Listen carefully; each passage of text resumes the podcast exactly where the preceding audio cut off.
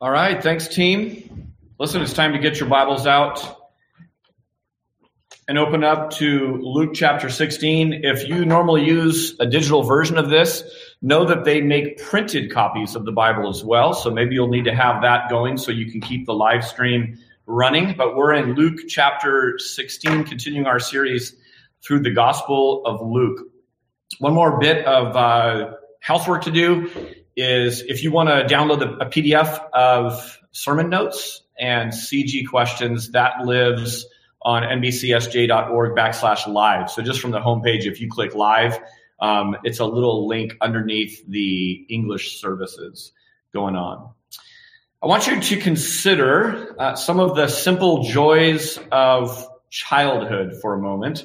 And no matter how far back you have to go, some of you are living that right now. And so you won't have to go back that far. Some of you, it's been a while. But I want you to think about just some of the simple joys of childhood. And there's an innocence to childhood um, that you don't know you're living it at the time, but when you look back on it, it's there. I know for me that um, something as simple as wiffle ball and uh, being told to come home um, at, at dark for dinner and riding my bikes around with my friends and uh, sports and forts and scabbed knees and all kinds of fun stuff comes to mind for my childhood. Childhood really is a time of innocence, um, and yet it's also not. And let me let me flip it now and have you think back to your earliest betrayal that you can remember. What's the earliest betrayal that comes to mind? Maybe you had friends that said that they had your back, and then it turns out they didn't have your back. Uh, how about the earliest memory of being taken advantage of, of being swindled, bamboozled, you thought one thing and someone was tricking you and deceiving you. And what happens when that goes on is it makes you feel dumb, doesn't it? And something kind of breaks inside of you. The, the ability to trust now has been severed. And all of a sudden you wonder if you should keep an arm's distance. So, so your ability to trust diminishes. But what muscle gets strengthened in that time? It's the muscle that says, are you lying or not? Can you be trusted or not?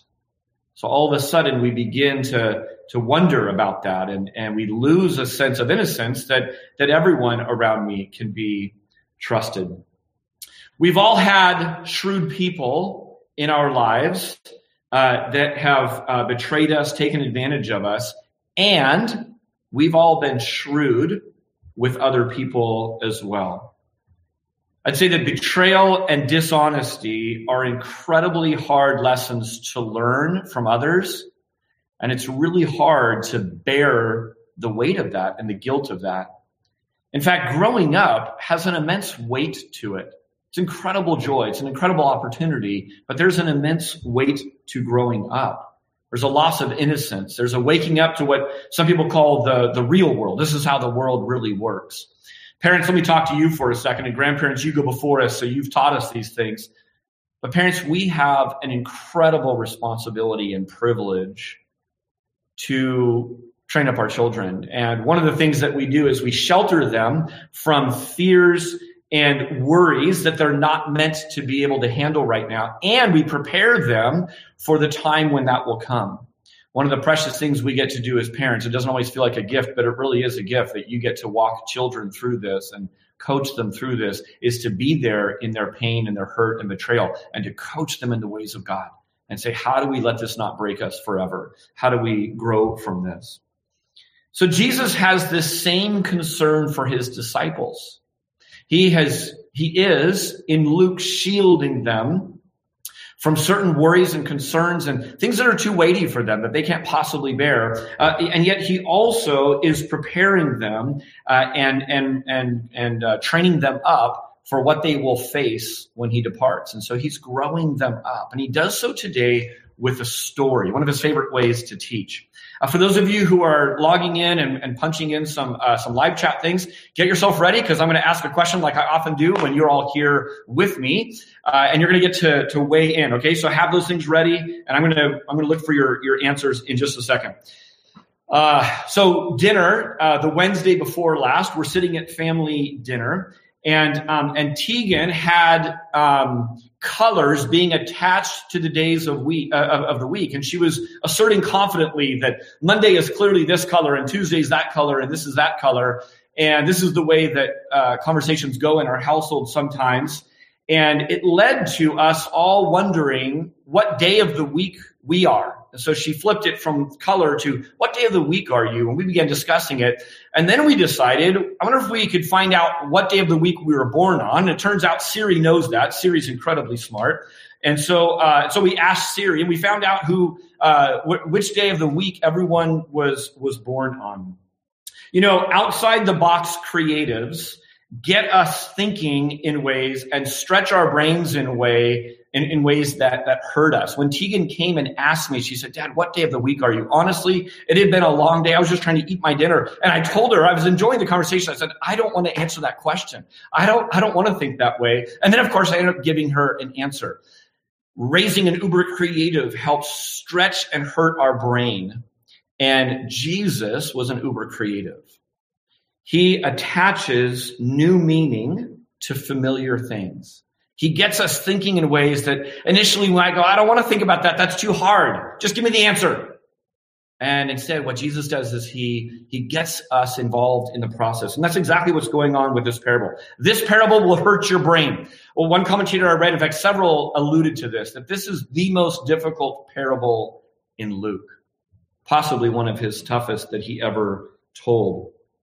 So here's the question that you're going to weigh in with. Ready? When I say the word shrewd, what animal comes to mind?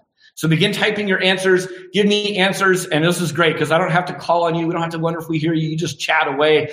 Pull some up. I'm going to read some answers. I want to see what you guys are thinking. What animal comes to mind when I say the word shrewd? Okay. Now, for a certain generation, while you're typing that, um, let me give you one more. How about if I have the word wily? Okay, what animal comes to work to, to, to your mind when I say the word wily? So I'm gonna I'm gonna begin looking for these and just kind of seeing what what comes up. Um, it's interesting. Immediately, some of you are like, "Yeah, there's animals that immediately attach themselves to this word, and and whole other ones that that that don't." Okay, e coyote, right here in this room. Thank you, Rob. You got that one. Um, all right, keep going with this. Let me give you one more. What if I say the word naive? If we take the word shrewd on the one hand, what's its opposite? It might be gullible. It might be naive. So how about that? What, what animal is naive or gullible? What animal would you consider shrewd? And this is just popping back and forth here. Okay. We have all kinds of things. We have symbols coming on. That's impressive. Um, my dog. I like that. Thanks, Josh. Um, so Jesus, Jesus gives us this memorable instruction. Okay, multitask. Keep writing your little animals, but I'm going to keep going. Jesus gives us this memorable and really portable instruction found in Matthew 10, 16. He says this, be shrewd as snakes, right? And innocent as doves. What comes right before that is Jesus telling people, human beings, that he is sending them out like sheep in the midst of wolves. Now, I said those things really slowly so that your brain could fill in. You already knew the answer. Shrewd as snakes, innocent as doves. I'm sending you out as sheep in the midst of wolves. Do you see how portable that truth is? Jesus loves us so much, he boils uh, truth down to little pocket sized things that we can carry around with us wherever we go. Most of you didn't try to memorize those scriptures, you just know those scriptures. Sheep, wolf, snakes, doves. Quite a little zoo ensemble, right? And yet those ideas pack a lot of truth in there that we can, we can act on. With that as an intro, here's what I want to do. I want to look at um, this story that Jesus tells, Luke chapter 16. And the way I have it broken out in your notes, um, just so that you can kind of follow along, is I want to first start by looking at the setting of the story. When you take Luke 15, which we covered now two weeks ago, because we hit pause last week, um, two weeks ago, we looked at Luke 15. And Luke 15 uh, produces some of the most famous and accessible stories, uh, even for those outside of the church or the Christian faith. The prodigal son. Who doesn't know that story? Luke 16, the whole chapter, produces some of the most confusing and least accessible stories Jesus told. In fact, I would say this, the story we're going to look at, the parable we're going to look at today, um, is not a confusing story. It's a confusing application. What are we supposed to do with this, Jesus? And honestly, it's like me sitting there at dinner going, I don't want to think about this. Someone just give me the answer. And yet, if we engage with it, it will, it will grow us as Jesus wants us to. How about Luke, uh, chapter 15 of Luke? Three parables about lost things, right? we have the lost sheep and the lost coin and the lost sons, the younger and older brother. Luke 16 are three parables on good stewardship. So it's how to make good use of what isn't lost, but sitting right there in your hands. How do we steward, particularly our possessions and our money, the things that are right in our hands? If chapter 15 is talking about the riches of relationship, chapter 16 deals with material wealth. Now, what Jesus is doing this week is he's talking directly to his disciples. What's going to happen is I'll give you a little preview for next week, but next week he's going to shift his attention to money hungry Pharisees. Okay. So this setting, the setting of this story is speaking to, to, to, to Jesus' followers, his disciples. Just a reminder, but disciples are those who, in the case of the disciples of Jesus while he was here in bodily form, um, left everything to devote themselves to not only being with Jesus, which if you're with Jesus, there's a change of scenery. Why? Because he's on the move. What's Jesus doing specifically right now? He's on his way to Jerusalem. Okay. So he's traveling, he's on the move. So there's a change of scenery when you're, when you're with Jesus. But it's not just uh, de- devoting themselves to being with Jesus, but disciples also devote themselves to be like Jesus. What that implies is this. It means that his values and his ways and his heart and his mind become the disciples. It means all kinds of inner life change of scenery going on, right? So those of you who've been Christians for a day or for a decade know this that there's literally a change of scenery sometimes when you follow Jesus uh, because you you switch jobs, you move neighborhoods, you move around, and you go places you wouldn't normally go. But far more real and far more vast is the change of inner scenery, the change of the inner life that goes on. And this is the process of sanctification. It's Christ forming Himself in us. What a promise uh, to to to cling to. So here's the tie-in word. What ties in Luke 15 to Luke 16? Not a lot, but there's one word that's used really, really specifically in both places, and it's the word squandered, or some of your translations say wasted. What was wasted or squandered in chapter 15 from the famous prodigal son story? It's that the son squanders the wealth of the father. In Luke 16, we have the same exact word being used, and it's a dishonest manager who is squandering his boss's stuff and wealth, the owner of it all. Okay. So Luke 16, uh, let's get into the story. That's sort of the background. That's the setting. We're going to now look into the, the story itself. Uh, in, in prying open parables, how do we discuss parables? How do we look at parables? Here's a couple things to keep in mind. Often there's one major point, and then there are some subordinate smaller points. One of the things we have to be really careful of is there's a lot of ways to read tons into parables that may not be there. Okay. That's why that's really important to hear it. How would first century people, individuals have heard this story? Let's start there and kind of work our ways out. One of the things that's interesting is there are aspects of the story that should not be read into. Let me give you some examples. In one parable, God is seen as a thief in the night.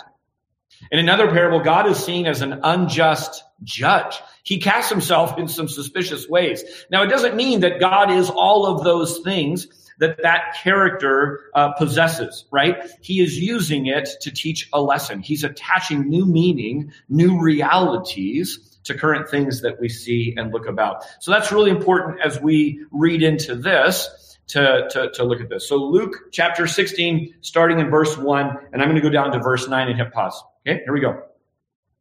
He also said to the disciples, there was a rich man who had a manager, and charges were brought to him that this man was wasting his possessions. And he called him and said to him, What is this I hear about you turning the account of your management? For you can no longer be manager. And the manager said to himself, What shall I do since my master is taking the management away from me? I'm not strong enough to dig. I'm, I'm ashamed to beg. I have decided what to do so that when I am removed from management, people may receive me into their houses. Verse 5. So summoning his master's debtors one by one, he said to the first, How much do you owe my master? He said, 100 measures of oil. And he said to him, Take your bill and sit down quickly and write 50. Then he said to another, How much do you owe? And, and he said, 100 measures of wheat. And he said, Take your bill and write 80. The master commended the dishonest manager for his shrewdness. For the sons of this world are more shrewd in dealing with their own generation than the sons of light. And I tell you, make friends for yourself by means of unrighteous wealth, so that when it fails, they may receive you into the eternal dwelling. I told you it's going to make your brain hurt a little bit, right? The rich man in the story is God. He's the owner of it all, and he has this manager. What's the manager? The manager is the one who, who is a steward of the possessions that God, the rich man, owns. Now, here's the surprise. We have the setting, we have the story. Here's the surprise of the story. There's a turn in the story, and where the turn is, where the surprise is, that's where you most often find the lesson. Okay? This is what prompts the why. What's the surprise in the story? It's that the master, when he finds out, he commends the unrighteous manager. He applauds him. He praises him. Now, some of you who grew up in church and grew up with a high sense of morality, you're a little bit more like the big brother in the prodigal son story. And that big brother voice in you says, what? How can this possibly be? How is it that the guy that's been cooking the books gets praised and cast in this light. This goes against everything I've been taught. How can this be? What is Jesus getting at by casting this guy in this example? I want you to take your mind back to Luke 15 for just a moment, a story we all know really well. You probably don't have to turn there. But what is the surprise twist in Luke 15? The surprise twist, and as people hear this in cultures from around the world, this is the part that, that causes them to, to gasp. It's that the son doesn't, or the father doesn't just tolerate the prodigal son coming home. He celebrates the prodigal son coming home. In fact, he throws a lavish, we would say the, the, the, the big brother would call it wasteful, a squandering of resources. He throws a lavish party for the prodigal son. That's the twist. That's the surprise, right? And at that very point is the point God is trying to clarify our misunderstanding about what God is really like. What's Luke 15 talk about? He's saying that when sinners turn back to God, there's a party thrown for them. It's not just that God will tolerate you at arm's distance. It's that he will welcome you in as a beloved child that he's been looking for and longing for. That's the correction. That's the misunderstanding. Now we're shifting to material possessions and wealth. What Jesus is doing is he wants to correct a misunderstanding that is going on about what we are thinking about our earthly stuff. Christians throughout history have two different extremes um, in, in, in dealing with their earthly goods. Uh, we can read about Christians who chuck all worldly possessions and all wealth and just deem it all as uh, as as not good, and so they they they leave it by the wayside. And uh, we see people who get seduced to worship wealth, take comfort in wealth, lean on wealth and possessions, and serve the stuff of earth, and abandon their master Jesus. Hear me clearly. Both of those are not the right path. Those are two extremes that the Bible really explicitly speaks against. Jesus is correcting us, saying neither of those is correct. Steward well the, the possessions and money that you've been entrusted. What Jesus is saying to his disciples is this, wake up. And here's the significance. He pulls out of the story to tell us really plainly what the lesson is. Okay. So moving on in your notes, I have now the, the significance or the substance to the story. Here's the punchline. Let me read it in a different translation. Sometimes hearing it in a different translation helps. Here's New Living Translation, verse eight. The rich man had to admire the dishonest rascal for being so shrewd. And it is true that the children of this world are more shrewd in dealing with the world around them than are the children of light. Here's the lesson. Use your worldly resources to benefit others and make friends. Then, when your possessions are gone, you will, uh, they will welcome you to an eternal home.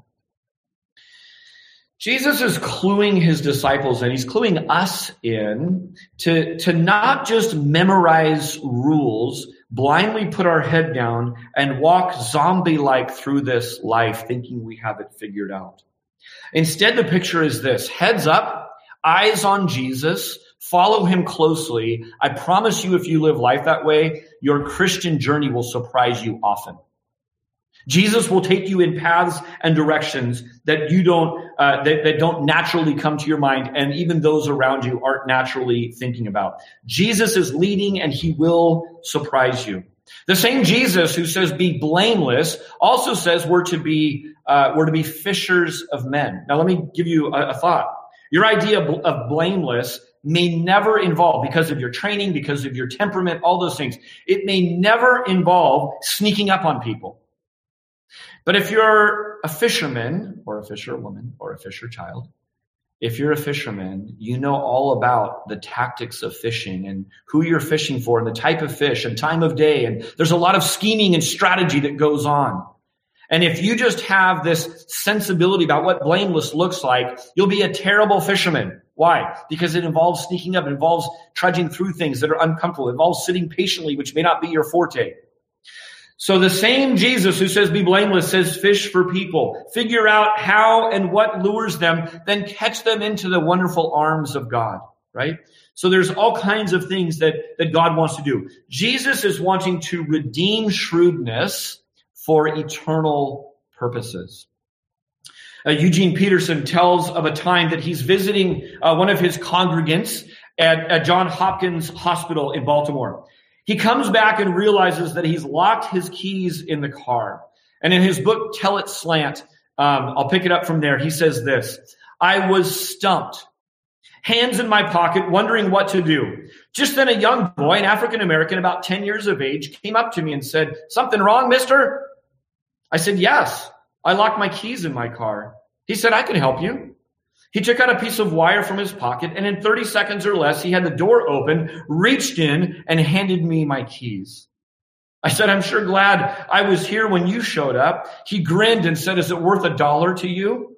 I reached for my wallet and praised him. A dollar, it's worth two dollars, and handed him the money.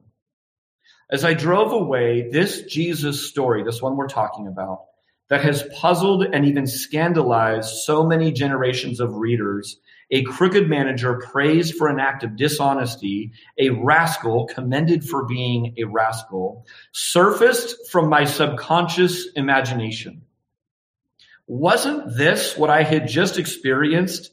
This streetwise boy of Baltimore's inner city at 10 years of age, an old pro entering locked cars and asking for whatever he could pick up for spending money, using all his skills at picking locks to stay alive in this bare bones environment, and now praised by me for employing his questionable expertise and prowess in creative survival. Eugene Peterson wrote a translation of the Bible called The Message. Here's how he translates sort of this punchline passage, verse 9 in Luke 16. He says, I want you to be smart in the same way, but for what is right. Using every adversity to stimulate you to creative survival, to concentrate your attention on the bare essentials so you'll live, really live, and not complacently just get by on good behavior not just zombie like walking through life trying to follow the rules. It's not the life Jesus calls us to. The shrewd in you needs to be converted or it needs to be developed, both for good. I recognize that some of you are more naturally dove like and some of you are more naturally snake like. Jesus wants to redeem and develop those pieces in you.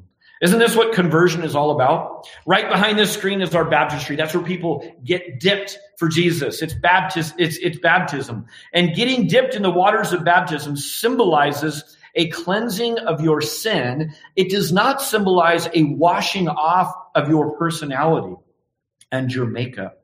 You come up new in your identity and in your future and in your power, but your conversion is all about God bringing back bringing you back to your original glorious design.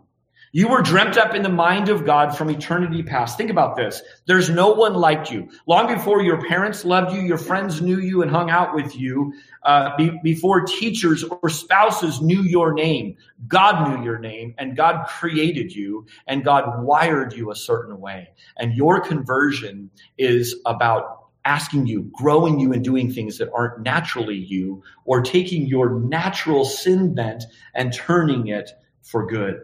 I want you to look at this uh, title image that's behind me for a moment The Taming of the Shrewd. And what you see uh, boldly and clearly is a snake heading in a certain direction. I, I know that freaks some of you out. There's a shock value there. What you may not be able to see is right along here is a very, very faded um, second snake. It's really the same snake. And the teaching here is this. This snake did a 180. And the old snake is fading away. The old picture of what that snake looks like is fading away. This snake is now heading in God's direction, in the, the, the direction of good. He's now living a new story in a new direction. This is a picture of what a Christian is all about. Back to our text. Let me get the last few verses in. In verse 10, it says this One who is faithful in a very little is also faithful in much. And one who is dishonest in very little is also dishonest in much. If then you have not been faithful in unrighteous wealth, who will entrust to you the true riches? And if you have not been faithful in that which is another's, who will give you that which is your own? No servant can serve two masters, for either he will hate the one and love the other, or he will be devoted to the one and despise the other. You cannot serve God and money. If you are taking notes and you want this sermon in a few short words, write this down, type this out, memorize this. Ready? Here's the central truth. Be shrewd without being rude and faithful without being fearful. Be shrewd without being rude, and be faithful without being fearful, all on the side of good. Do you know what shrewd can be? Shrewd can be a cloak for worldly ambition achieved in worldly ways. We can have people in our midst who, in the name of shrewdness, are really just advancing their own snake like kingdom. But here's the other side of the coin faithful can be code for hiding out in the Christian ghetto and never engaging. Head down, following the rules, being in community, and never developing shrewdness for the sake of the kingdom.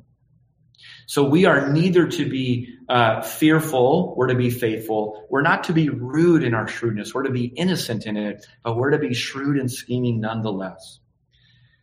I think Jesus is actually modeling what he's teaching by this very story. He's being shrewd by how he casts the characters. He casts a dishonest manager, hardly the one that we would invite over parents to say, Hey kids, look at this person. We're going to have them over, ha- follow this career path.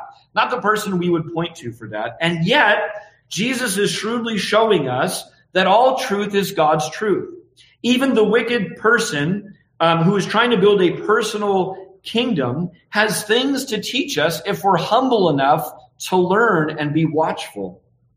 If we can filter the lesson through a redeemed mind, we say, God, help us distill and capture what this person is doing, and now help us use that for something that's good and kingdom building and loving. Christian, you have a new identity in Jesus. At the very least, you're this you're a steward and you're a servant. 1 Corinthians 4 1 and 2 says this This is how one should regard us as servants of Christ and stewards of the mysteries of God.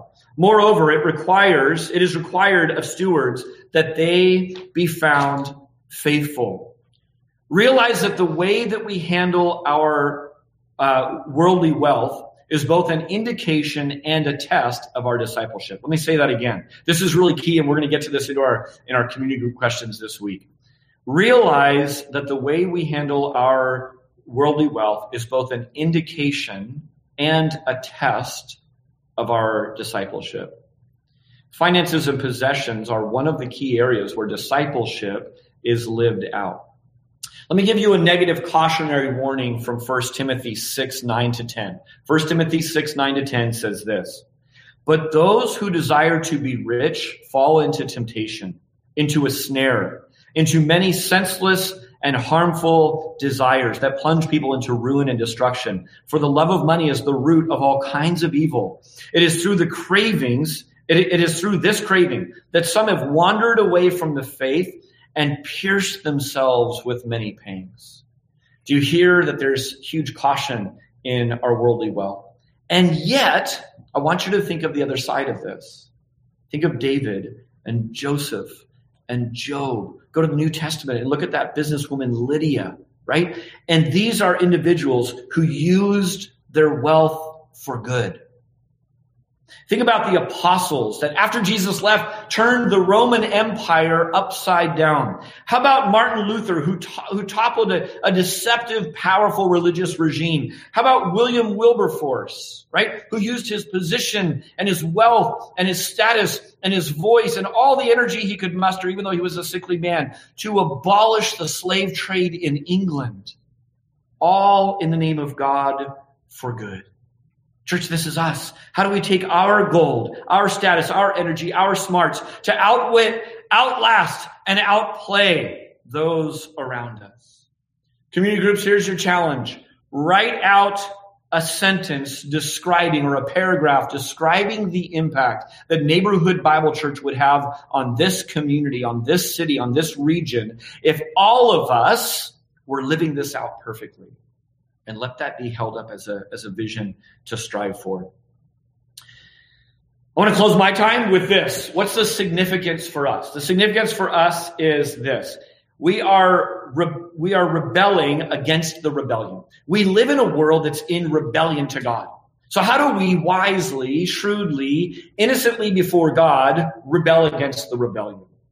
Disciples of Jesus not only take on Jesus' agenda and methods, but, but also his, his methods. Jesus was a submersive, subversive, submersive would mean he scuba dives.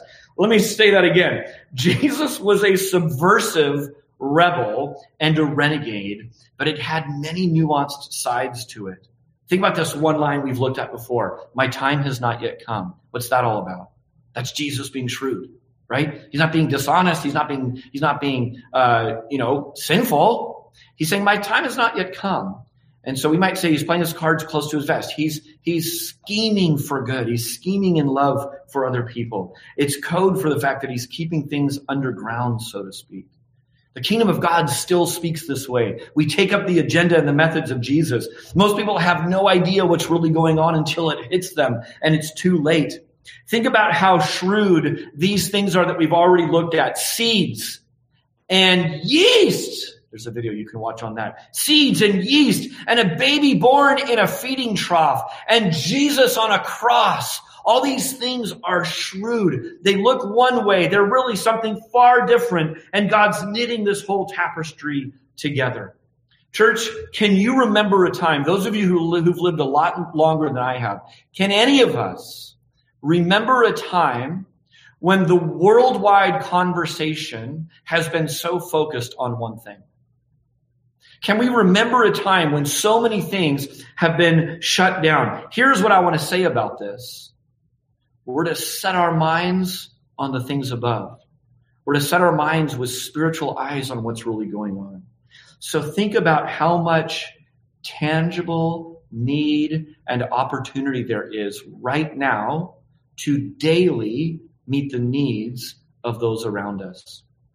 God never gives us the wrong address. You live where you live for a very specific reason. We're on a mission of turning strangers into neighbors. What better time than to check in on them and see how they're doing? Maybe for the first time, you'll exchange cell phone numbers so you can begin to text one another. Do it in the name of love and be wise about it. All of us, this is the day to engage.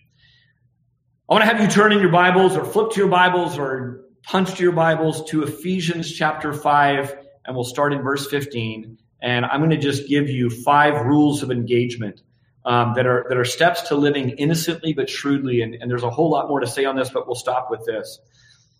As you're turning there, let me just let me just comment on this. Um, we're in an election year, so in the political landscape, um, shrewdness is a must. Don't be gullible. Don't just believe what you hear. Um, there are things happening around you So grow in your shrewdness or have your shrewdness not devolve into cynical, fleshly life under the sun, uh, joining of a rebellion that you don't know. Be shrewd. Be thinking about that. How about in the digital world and technology and entertainment and storytelling? Is there room for shrewdness from Christians? Yes. Abundantly, yes. How about in your workplace? Those of you who work uh, have this tension ever before you. How do I please my shareholders? And how do I please the one who owns it all? And there's a tension to that. There's a shrewdness that needs to come from that. Those of you students, I don't care if you go to a, a Christian school or a secular school, but particularly those who live in a secular school, how do you submit to God and to potentially ungodly teachers? Teachers that might make a mockery of your belief in God, all while fishing for people as Jesus taught us to do. Uh, there's room for shrewdness in our family. There's room for shrewdness in our neighborhoods. All right, let me read Ephesians 5, give you these five things, and then we'll close with some song. Ephesians 5:15 says this, "Look carefully then how you walk, not as unwise but as wise, making the best use of the time because the days are evil. Therefore do not be foolish, but understand what the will of the Lord is." I want to take that passage and I want to just over, I want to show you how in two simple verses the Bible cross teaches. And I'm going to overlay that on Jesus' teaching here about, about uh, how to how to have our possessions and use it for godly good. Okay, so if you're taking notes, uh, these are these are five ways, sort of rules of engagement from our passage in Ephesians. Here's number one: uh, pay attention and seek wisdom from above. Pay attention and seek wisdom from above. Some of you are more naturally those who pay attention. If you're not that person, make friends with someone who pays attention. And if they're sounding the alarm, clue into that. Okay. How about seeking out wisdom from above? I say that because of this. James talks about that there's a difference of worldly wisdom versus spiritual wisdom. So go check that out in James chapter 3. So number one is pay attention and seek out wisdom from above. Number two, here we go. Strive for the best use. Strive for the best use. Do you see that you have a major part to play in this? You have been entrusted with it. It's actually a responsibility and a burden, but a joyful burden to receive a paycheck. Did you know that? To have health, to have any kind of status or position. How are you to use that? Make the best use of it. Don't just give to the first thing that, that you see. Settling for good or bad in using your money or your possessions is not good enough. Settling for good or bad is not good enough. It's not nuanced enough. In fact, I think settling for good or good or bad leads to status quo living and wasted wealth. I'll tell you where things get really difficult. Dark and light, pretty easy to see, but shades of light, and really wrestling with the Lord God, where do you want me to invest my money? Where do you want me to invest my stuff? Who am I supposed to give this to? Who am I supposed to share this with? There's a lot more nuance going on there, and there's a lot more uh, strategy to grow in for the church if we really strive for the best use, not just of our time, as Ephesians is specific about, but striving for the best use with our possessions. Number three, days are evil. Write that down. Days are evil. What does that mean? It means this, that much is at stake with how you do this. Don't blindly go on with how your neighbors are doing. Don't let your pastors or your Christian friends or your, or your earthly tradition handed down to you dictate how you do this. God has entrusted you with resources. You, Christian, are to be in loving communication with your Father, saying, Jesus, lead me in this. So days are evil, much is at stake, and you are in a battle. Here's number four. Don't be foolish. Don't be foolish. That means that possibility exists. Even for Christians? Yes, even for Christians. Go study Proverbs and study history for the various ways that people are foolish with money. Okay? Proverbs and just current history and past history. These are the ways to be foolish. Avoid that. Stay away from that. Here's number five. Ready? Study scripture, pray, and walk in community so that, as this passage says, you can understand what the will of the Lord is. Study scripture, pray, and walk in community. Other people should be doing that and affecting you with that, but no one else can do that except for you. You are called to, I don't care your age, education level, how much it's comfortable, how much you like, how, how good you are at it, how practiced you are. Study scripture, pray, and walk in community to understand what the will of the Lord is. All right. I'm not going to invite the band up because we can't we can't do social distancing with that. So there's to be a little bit of a lag. But let me just um, let me just close in prayer. And before I do that, let me let me give you a couple of examples that just rolled to, to, to my mind about shrewdness in, in, in past times. Right now, the persecuted church, they have this exercised muscle of shrewdness that we can learn from. We could pray for them, but we can also learn from the persecuted church. That is places in the world right now where it's illegal to be doing online or in person what we're doing right now. Okay. Here's the second thing. As we've gone through international adoption, I watch shrewdness at work. I watch Christians on the ground navigating um, different kinds of rules and regulations, all in the name of love, scheming in the name of love. And it's a beautiful thing to watch. As we've seen Foster the Bay branch from one community, every time you see, by the way, a map showing the current cases, recognize, hear me, that every one of those counties that you see on your news screen are Foster the Bay counties uh, with the exception of two that are scheduled to become Foster the Bay counties this, this year. That's a powerful thing to flip the script and pray about and think about. But Foster the Bay has had some incredibly shrewd and innocent people working on its behalf to cause its, uh, its change.